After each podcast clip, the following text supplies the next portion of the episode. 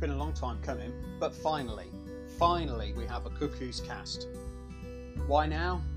Well, got a bit more time on my hands. Why the Cuckoos? Because I'm from Yaxley and they're a team I follow.